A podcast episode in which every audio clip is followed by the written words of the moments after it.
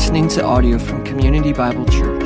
If you would like to find out more information about us, please visit us at cbcsavannah.com. And just a reminder for many of us uh, next week we are moving to three services. We're excited about this. Um, and so if you come at 1040, you'll actually be on time, some of you next week, because we don't start till 11. So if, if you're usually late, just pretend that we're in two services still, and you will be on time. It'll be a miracle. Um, if you are planning on coming to the, any, anyone in here planning on being an 8 o'clock person? I know there's probably, oh, there we go. We got a few of you. Yeah, there we go. Amen. Yeah, Gardner, you don't count. Okay, yes, I know you.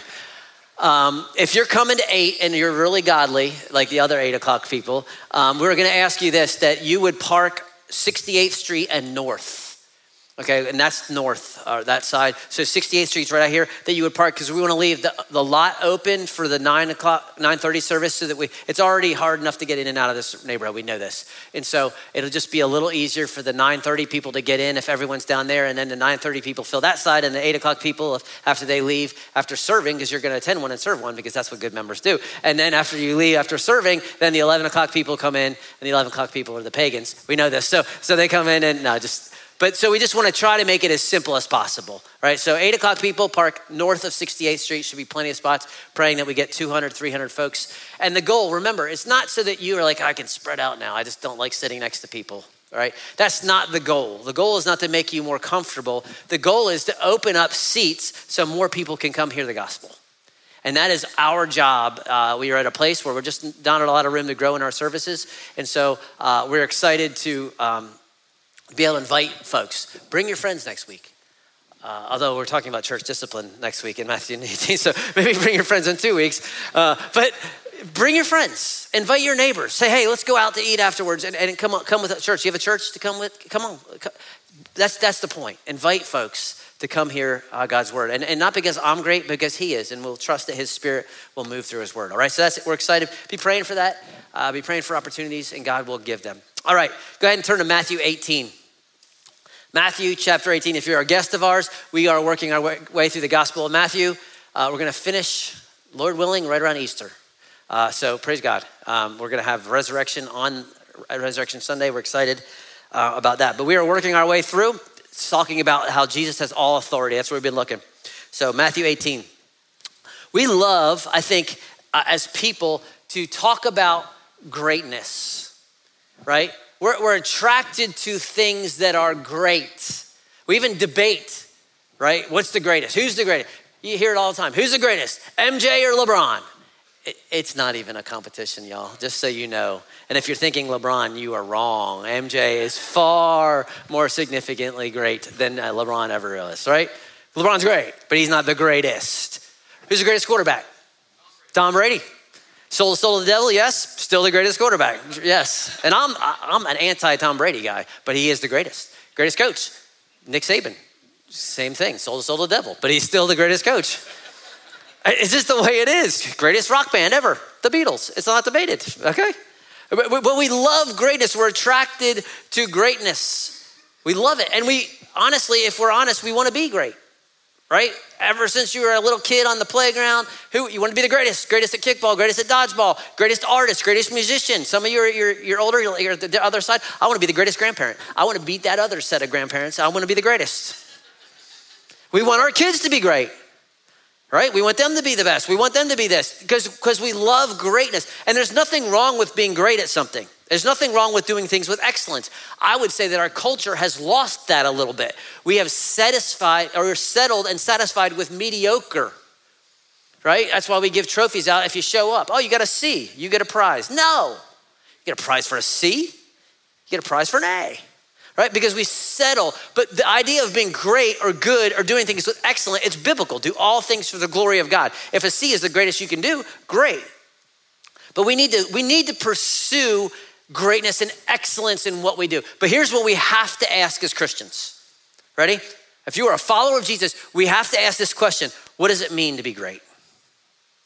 What does true greatness mean? In the eyes of the one who is truly great, because there is only one that is great, and that is God. So when God looks down from heaven and he says, That is great, what does that look like? Because that's the question we got to ask. What does true greatness in the eyes of the great one look like? And what we're going to find is just like in so many other things greatness here and greatness in the kingdom are exact opposites, right?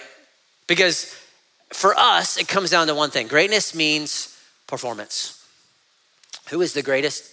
Whatever. Shooter, Pistol Pete Maravich, no, no question. All right, what is the greatest movie?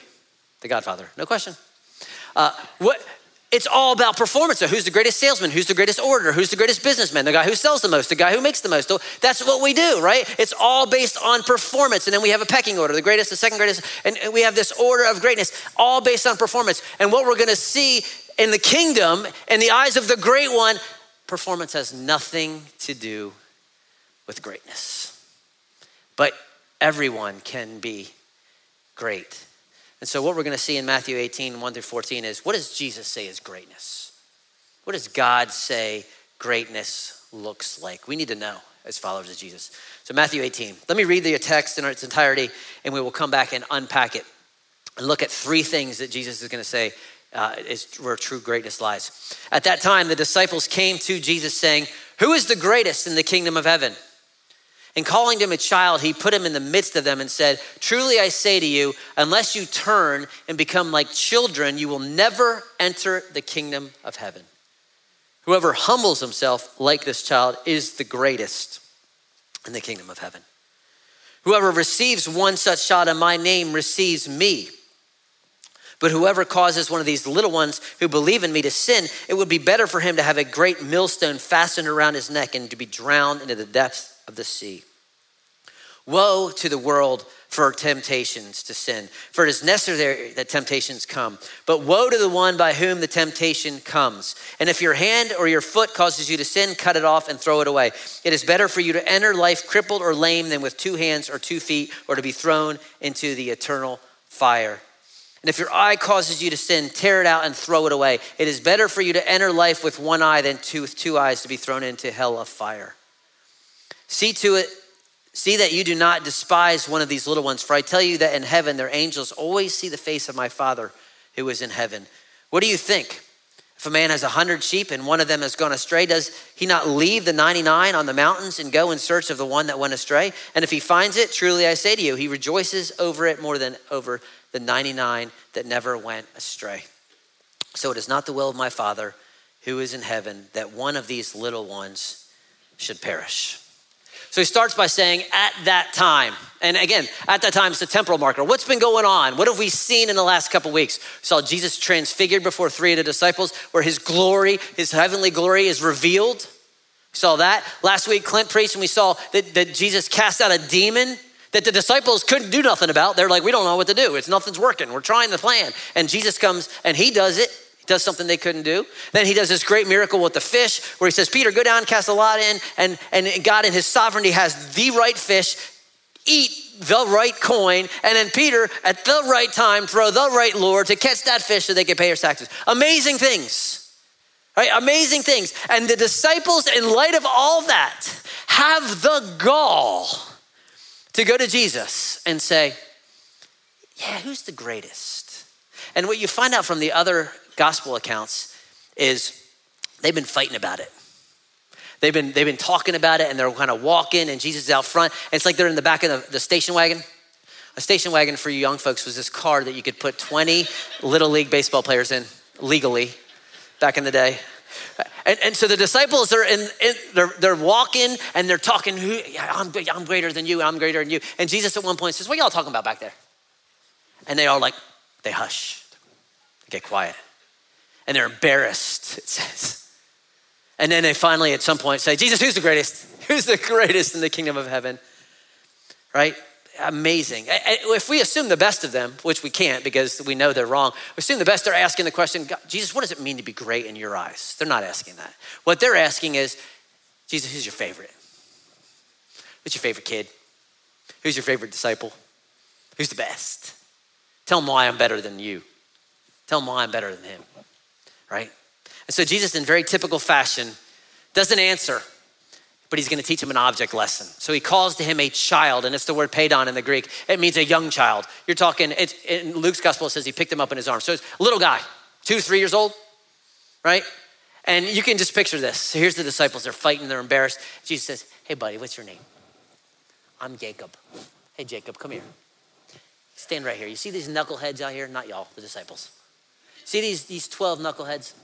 I just want you to stand here. Okay, can you do that, Jacob? I can do that. And then Jesus, with this little boy in front of him, says, Truly I say to you, that's his way of saying, Listen up, boys. Unless you turn and become like Jacob here, you will never enter the kingdom of heaven. Whoever humbles himself like Jacob here is the greatest in the kingdom of heaven. You want to know what greatness looks like, boys?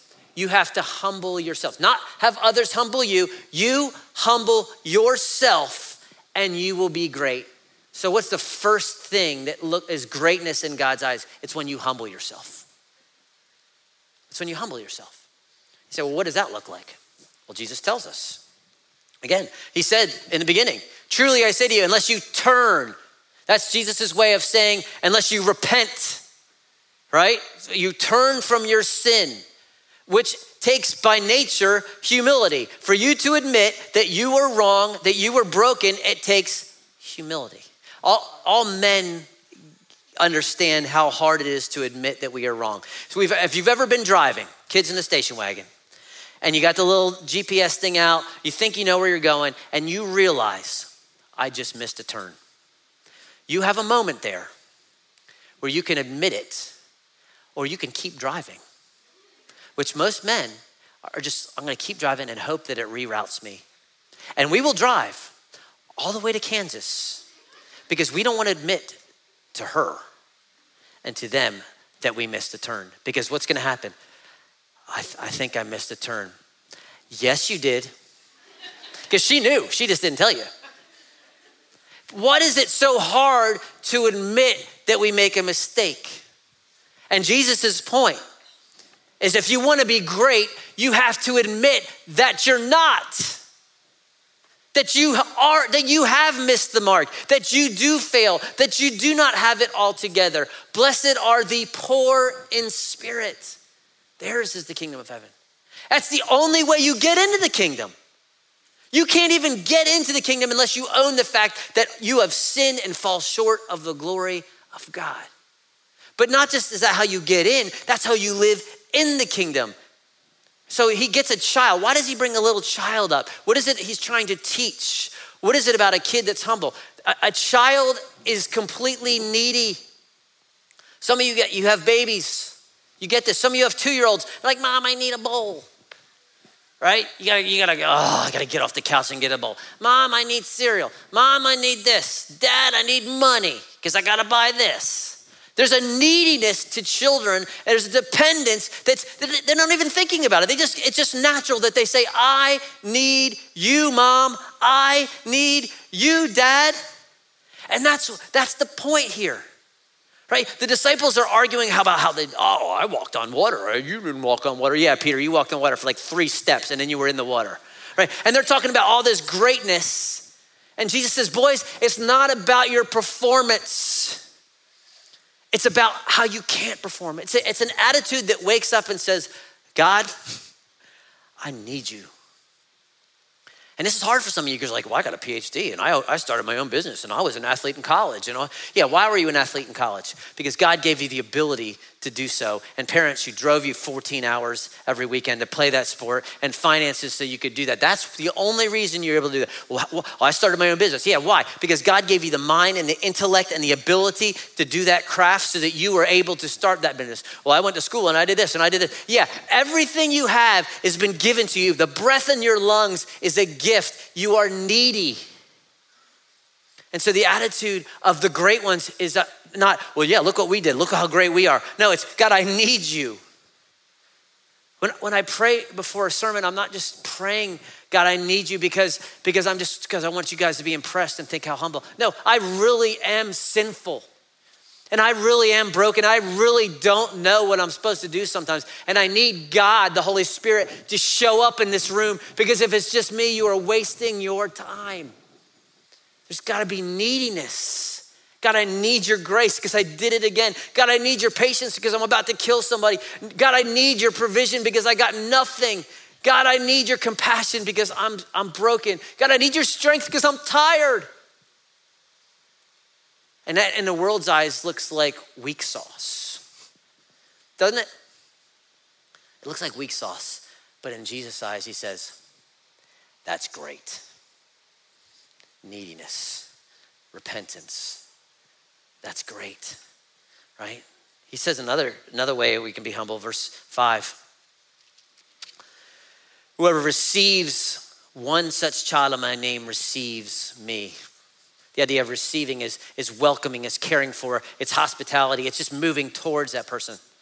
See, it's easy for us to receive impressive people. Right? If I say, hey, I got a call from uh, University of Georgia, Stetson Bennett is coming to town. Now, he wasn't impressive yesterday, but he's been pretty impressive. I'll give him his props. Yesterday he stunk, but that's all right. He played Kent State. It's a real big deal. But if I said, hey, okay, church, we got Stetson Bennett coming in. Can somebody take him and play golf on Tuesday? All the men, I'll do it. Can somebody host him uh, on Wednesday night and take him out to eat and, and let him borrow a car? Yeah, yeah, yeah, it, I'll do it. Why? Because you want to get to know him and you want to put him in your contacts and say, maybe one day you can come sell insurance with me and we can make a lot of money together. That's why. because he can offer you something, right? So it's, that's no big deal to receive him. But what about somebody, a humble, humble child, or somebody that's not impressive? Right? It's not, oh, I volunteer. I, I have a bunch of refugees that need to need someplace to stay next week. Crickets. right? And what Jesus says, greatness is receiving this one. Why? Because in doing so, you're receiving me. See, if I said Jesus is Jesus is coming to CBC next Sunday, can somebody stay? Can he stay at someone's beach house? Can, can he go to somebody's community group? Can he do same idea? Well, yeah, yeah, of course. It's the Lord Jesus. Of course we'd host him. He says, I'm already here. You know where I'm at? Everyone look to the left right now. You see that building right there? There's 150 kids. He says, I'm over there. That little two-year-old that's crying, it needs a diaper change, I'm right there. Right? I'm, I'm all over city with the refugees that are in the city, uh, uh, with the kids that need to be adopted and fostered. The single mom in our church that is struggling to feed her kid and her car just died and she can't pay for the new fill in the blank. The widow who goes to dinner every night making herself a dinner alone. And we have some. And Jesus says, That's where I'm at. See, this is why, y'all, again, not to, to, to, just highlight the kids, but this is why children's ministry is so significant to us. This is why our neighborhood ministry is significant. It's not the only thing we do, but it's significant because Jesus is saying, when you do that, you do it to me. And that's true greatness. That's true greatness. And so I think a question I, I asked our staff this week, and I want to ask us is this Are you willing to be obscure? I mean, I know in our Holy Spirit voice, we're like, yes, of course, I'll do whatever God tells me to do. Would you really?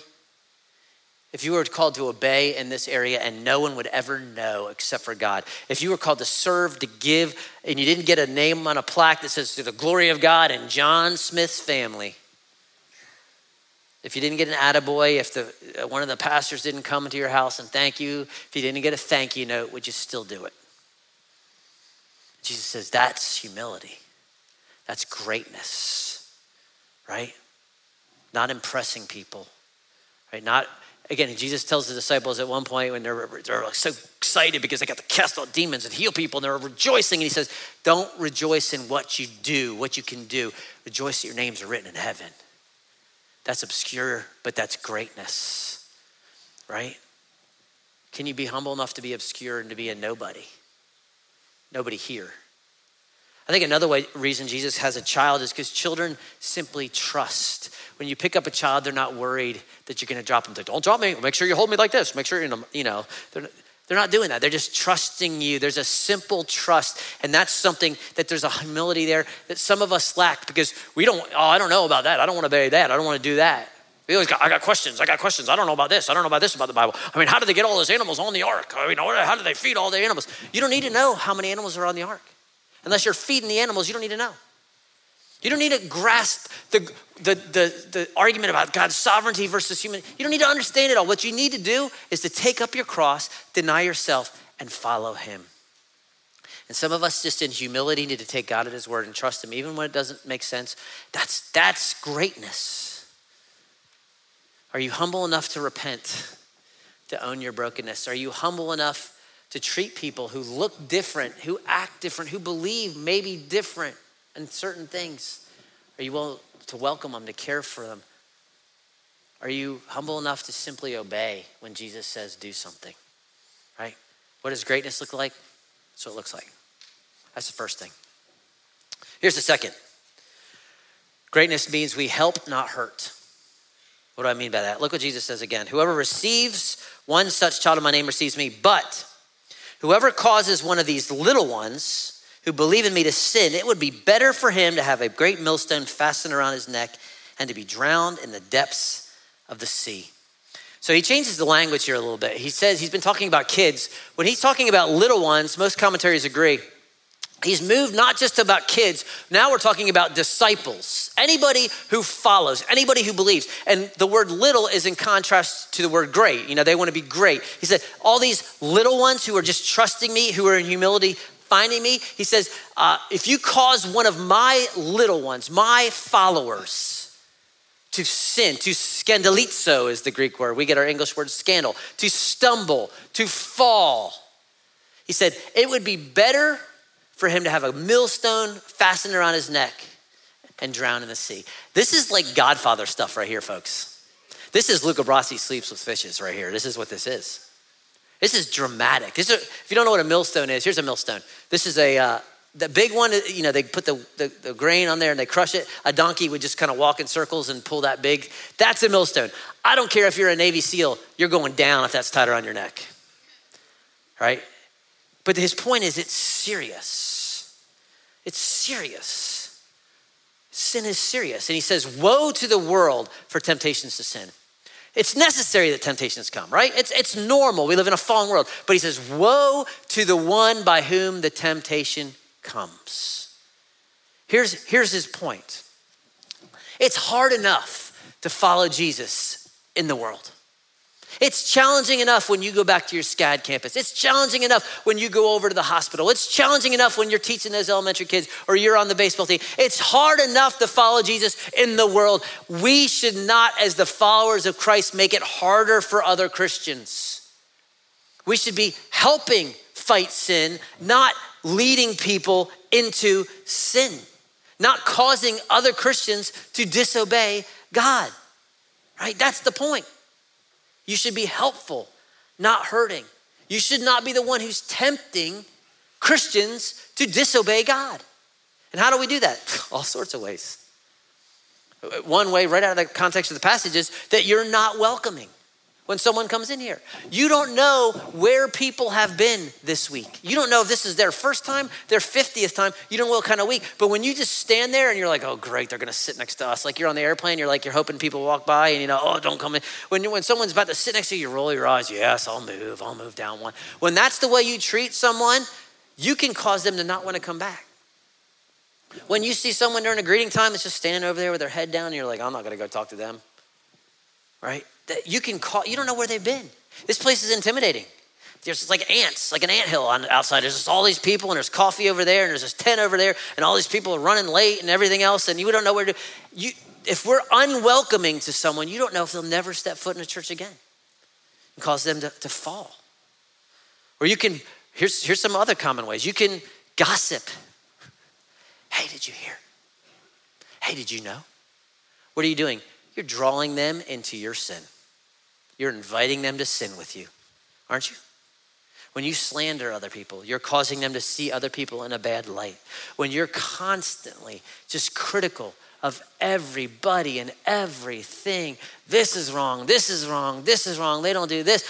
All you're doing is tearing down, you're not building up, you're discouraging. When you're constantly reminding the person at the office or your spouse or whoever how they failed, how they let you down, how they don't meet up, How does that encourage them?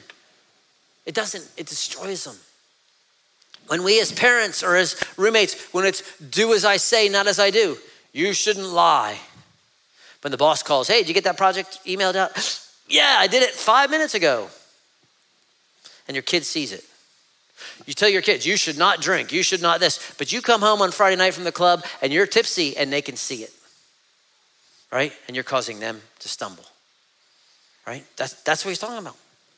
Right? Or you abuse your freedoms as a Christian. You feel free to do this. This person doesn't feel free. Oh, come on, it's no big deal. And you bring them into that. And it may not be sin for you, but it is for them because that's something that they can't handle. You've caused your brother to sin. Purity. Those of you who are single, those of you who are dating, if one of you is pushing the boundaries, pushing the other person beyond what they're comfortable, you are causing them to sin. It's Luca Brasi right? And I would say this is this is in this is the man's responsibility to guard the purity of your significant other. For some of you, the way the way you may dress. I know this is a controversial subject, and oh, I can wear what I want. If you got it, flaunt it, whatever. Yeah, that, that is the way the world thinks, but that's not thinking of others. And I'm not saying we shouldn't look nice and dress up. That's not what I'm saying. But if we are if we are trying to tempt others in a way that is not appropriate, it is scandalizo. You need to be cautious because in the end, we are our sister and brother's keeper. And Jesus says, Woe to the one who's the one tempting to sin. Woe. Because this is God's kids. You understand that? That's why it's significant. He's the father, we're the kids. And as a dad, if I come in the room, my brother Steven, when my kids are young, come here, picture this. You got a five year old, I walk in the room, and my brother, he's giving my five year old a, a, Bud Light. What am I gonna do? Oh, you should try a Sam Adams. You know, that's, you know. No, I'm gonna, I'm gonna smack him. Dude, he's five years old. What are you doing? Trying to tempt him to sin. That's the, that's the heart of God. He said, don't, we're supposed to help each other fight sin, not, not tempt each other to sin. That's his point. And that's why he says, get serious with it. If your hand causes you to sin, cut it off. If your eye causes you to sin, he's not literal, it's, it's hyperbole. If you struggle with porn, then you need to get rid of the phone. That's the point. Have you ever had a water leak in your house? Some of you, you know, toilet leak, sink leak, and you can't get it to stop. You turn it off again. What do you have to do? You have to get that T thing that none of us seem to have and I always want to buy it when I don't need it. And then when I need it, I don't have it. You got to get that T thing. You got to go find the water meter outside. If you don't know where the water meter is, then you better find it today, man, because it's going to happen soon. And you got to lift that thing and you got to turn the water source off. That is the only way to stop the water pouring out. And that's what Jesus is saying with the sin.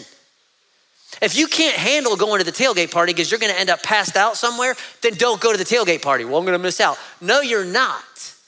That's what greatness looks like because you're fleeing from sin. If you have to break up with so and so because you guys can't remain pure, then you need to do it. Well, that's going to be hurtful. Yes, but you it's better to break up and live in purity because that's greatness and on and on and on. If I need to live in a smaller house and drive an older car because I'm prideful and arrogant, and if I need to get rid of my Instagram because I just, I just want, all I can think about is followers, if I if I got to get off social media and get off cable news because all I do is debate with people on Facebook, then so do it. Get rid of it. Right? That's the point. Because God takes sin seriously. How seriously? He crushed his own son for our sin. And he expects us to help each other fight together, not, not lead astray. That's why community is important. So, what we need to be asking is how can I help others? This is what Philippians says. See to let each of you look not to your own interests, others. Have this mind amongst yourself. Where, where we get this mind? Christ. You think it was better for him to leave heaven and come die for sin? No, you look to our interests, right? And so we got to ask, how can I how can I help that person fight sin? How can I encourage? How can I pray? What words of encouragement? What scripture can I memorize with them? How can I check in with them and keep them accountable and go to their house if need be or go get them out of that circumstance? If you have a roommate or a friend who's running headlong into sin, go after them. Help them fight. See, that's greatness. It doesn't look great in the world's eyes, but Jesus says that That is greatness. Greatness is hum- humbling yourselves. Greatness is we're helping, not hurting. When you help others defeat sin, y'all, that's great in God's eyes. That's greatness. Then one more thing. Verse 10. See to it that you do not despise one of these little ones. What is he talking about? Well, when you are trying, like the disciples, to, to talk about how great you are, what are you in essence saying? That they're not as great. You're looking down on them. Well, I'm better than you. I'm better than you. He says, don't, don't do that to my disciples who are humbly following. For I tell you, here's why that in heaven, their angels always see the face of my Father who is in heaven. What does that mean? I got, I don't know. I'll be honest with you. I'm not 100% sure. Some of you have heard of, of guardian angels. You've heard of guardian angels. This is where we get that idea of guardian angels. That each one of you, if you're a Christian, you have an angel assigned to you. You got Bob, you got Jerry, you got Tom, you know, you got Hank, you know, you each have an angel that's assigned to you.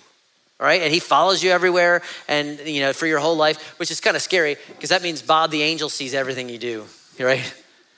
And is that possible? Yeah, I, yeah, that's that's a possible understanding. That's I'm not gonna. That's not a slam dunk, but that's a possibility, right? What we do know about angels is this: that they are ministering spirits that God sends to serve and help us in this battle. They fight in the spiritual realm, but they also often bring messages to in the Old, in the Old Testament, especially. Uh, they've probably, on more than one occasion, rescued some of y'all's lives. If you're like me and you're at 18, you were really, really dumb. I probably was rescued by an angel at least one time, I'm sure right? Because they serve. We know that angels are here right now. As we gather in this room, there are angels with us. They see you nodding off in the back. Yes, they see you. The one of you that's checking how long till game time, they see you on your ESPN app. They see that too. It says that they marvel at what we experience because they are not redeemed. They don't understand what it is to have the Spirit of the living God living inside of them. They don't get that right? So they observe and watch. Whatever, whatever Jesus means here, it's meant to be carry heaviness and weight. They, they see my, their angel who, who gets to see my Father in heaven. He's in the presence of my Father. So whatever it is, it's supposed to carry weight. If it's your guardian angel or just the angels have access to Father that are, that are here serving. And he's, he's trying to get them to see this is big. So don't look down on them. And then he tells a parable, a parable that many of us have, have seen, a parable that's found in the Gospel of Luke. In the Gospel of Luke, there's a different point to the parable. It's the same parable, different point. In the Gospel of Luke, Jesus is talking to Pharisees who are mad at Jesus for hanging out with sinners. And he's trying to teach them how does the Father feel about sinners. In Matthew's gospel, in this, he's not talking about how does God feel about sinners per se, but more so, how does God respond to his sheep when they go off and wander? Right? That's, that's the heart of what he's saying here. So let me read it says, What do you think? If a man has a hundred sheep and one of them has gone astray, does he not leave the 99 on the mountains and go in search of the other one, the one that went astray? And if he finds it, truly I say to you, he rejoices over it more than over the 99 that never went astray. So it is not the will of my Father who is in heaven that one of these little ones should perish. He says, a man has 99 sheep, and one of them, Hank the sheep, wanders off. He thinks he can find his own happiness, his own food, his own whatever, right? So, what, what, is, what does the man do about Hank? Let him go. No, he's not going to let him go. Why? Because Hank has value to the owner. And so he goes and finds him. And, and whose fault is it that Hank wandered off? It's Hank's fault. It's Hank's fault for leaving. It's Hank's fault for wandering. It's Hank's fault for, for going away from, from the shepherd. Does that matter? Not to the Father. So he goes and he finds Hank and he rejoices when he finds Hank and he brings him back to the fold. And this is significant because some of you, you're Hank, right? And you've been wandering and there's there's this perception that I can't, I can't go back to the fold. I mean, I can go back. Maybe I need to do some penance. Maybe I need to do like 50 spiritual burpees. I need to do something first before I go back. I got to earn my way back. And let me tell you, that is a lie that Satan has been selling from the beginning, y'all. What he does is he tempts you to leave and he tempts you to sin, and then you go off. And then once you're in your sin, he's the accuser of the brethren. So he starts attacking you. You are slime. You aren't worthy. No one cares. No one loves you, especially God. You need to just stay here. You can't ever go back. That's what he does. And you need to deny that lie and understand that the Father is looking for Hank. And when he finds him, he rejoices and he brings him back. Because greatness is not the fact that you never left. Greatness is in humility to repent, remember? That's where greatness is. Because God is a God of compassion. And this is the last thing of greatness is that greatness means we have a heart of compassion. Where do I get that? The Father has a heart of compassion. And if the Father is great and the Father has compassion, then we, if we want to be great, have the same heart. Because let's be honest, we talk about grace and we talk about forgiveness and we talk about these things, but when that wanderer comes back, how do we respond? Where you been, sir? Ain't seen you in a long time. I know where you've been. Oh, and now you're just gonna jump right back into our community group? Now you're just gonna jump right back into church? Mm-hmm. Okay. We say we believe grace, right? But the reality is often we're like, well, I never wandered. I was the 99. I've been good. I've been faithful more faithful than him. And remind, let me remind you from the text that Jesus rejoices more over Hank when he comes back than you being faithful. And the lesson is not, well, good, let's just go wander and make God rejoice then, right? That's not the lesson. The lesson is just driving home the concept of repentance and humility is greatness. That's the lesson, right? Because let's be honest, you probably have been Hank at some point and if you're not, you may very well be soon. To him who thinks he stand, take heed lest you be Hank before you fall. Right? That's the point. It could be you. And when someone is weak and wrestling with their faith, or wrestling in some sin that you would never do, I would, I can't even believe that. That's not even attractive. I can't believe they would do that. You got to understand the perception of that person when they're in that minute, and you've been there, some of you, when you're, you know that, and you don't want to come back, and you don't feel welcome. And even if it's not even true, you just feel that way. When you come in and you just cut your head down and you feel like everyone's looking at you, and everyone knows that I'm a wretch. We do know that you're a wretch. You know how we know? Because we all are wretches. And we got to come to that place where we recognize this is supposed to be a hospital for sinners. I know we say that, but you that means you, Mr. 99, got to get over yourself. And when that wanderer comes back, you not, you're not making them do their 50 spiritual burpees before you can come back. We hug them and we love them and we rejoice with them because the sinner has come back to the flock. That is a heart of compassion. That's gonna have to get some of you outside of yourself where this person smells different, looks different, has done things you would never do. But guess what? The same blood of Christ covers his sin and covers your sin. And Jesus says, I rejoice. That is a heart of compassion. That means you don't let your brother, your roommate, your kids just wander off. You beg them, please stop. Go, please come back. Don't, don't let your roommate date a knucklehead if he's a knucklehead. Right? Do what you can. Now, you can't stop him, but don't just, well, I can't say anything because then I'll be judging. No, you can say something. That's your brother, and he's a moron. Right? Don't let don't don't let your brother run off into sin if you can stop him. If there's an addiction that, that's destroying him, go after him. Go after her. Love on them, pray for them. Help them fight sin. That's a heart of compassion. That's what the heart of the great one does. And so that's what we do. Who is the greatest? Isn't it interesting that Jesus doesn't answer that question? Who's the greatest in the kingdom of heaven? Like Muhammad Ali, what did he say about himself? I'm the greatest. All right, if you asked MJ tomorrow, who's better, you or LeBron? What's MJ gonna say? Come on, six rings? Come on. Defensive player of the year, how many times? Come on, I'm the greatest. Right? When Jesus is asked who's the greatest, why wouldn't he just say, You're looking at him? Because I would. But what does he say? He says, greatness means humble himself. You know why? Because Jesus humbled himself, being obedient to the point of death, even death on a cross. Jesus says, the greatest helps, not hurts. You know why? Because he helps. He sends his spirit, the comforter, to be with us, to lead us, to guide us, to convict us of sin, righteousness, judgment. And he has a heart of compassion, right? That he takes the punishment of our sin. He doesn't have to answer. he says, This is what greatness is, and then he models it.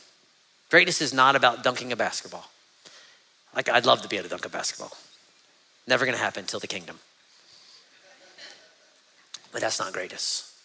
Greatness is humbling yourself, helping, not hurting, and having a heart of compassion. And we need to believe it, church. We need to believe it. May not get press in the world, but the great one sees. And he says, That's great.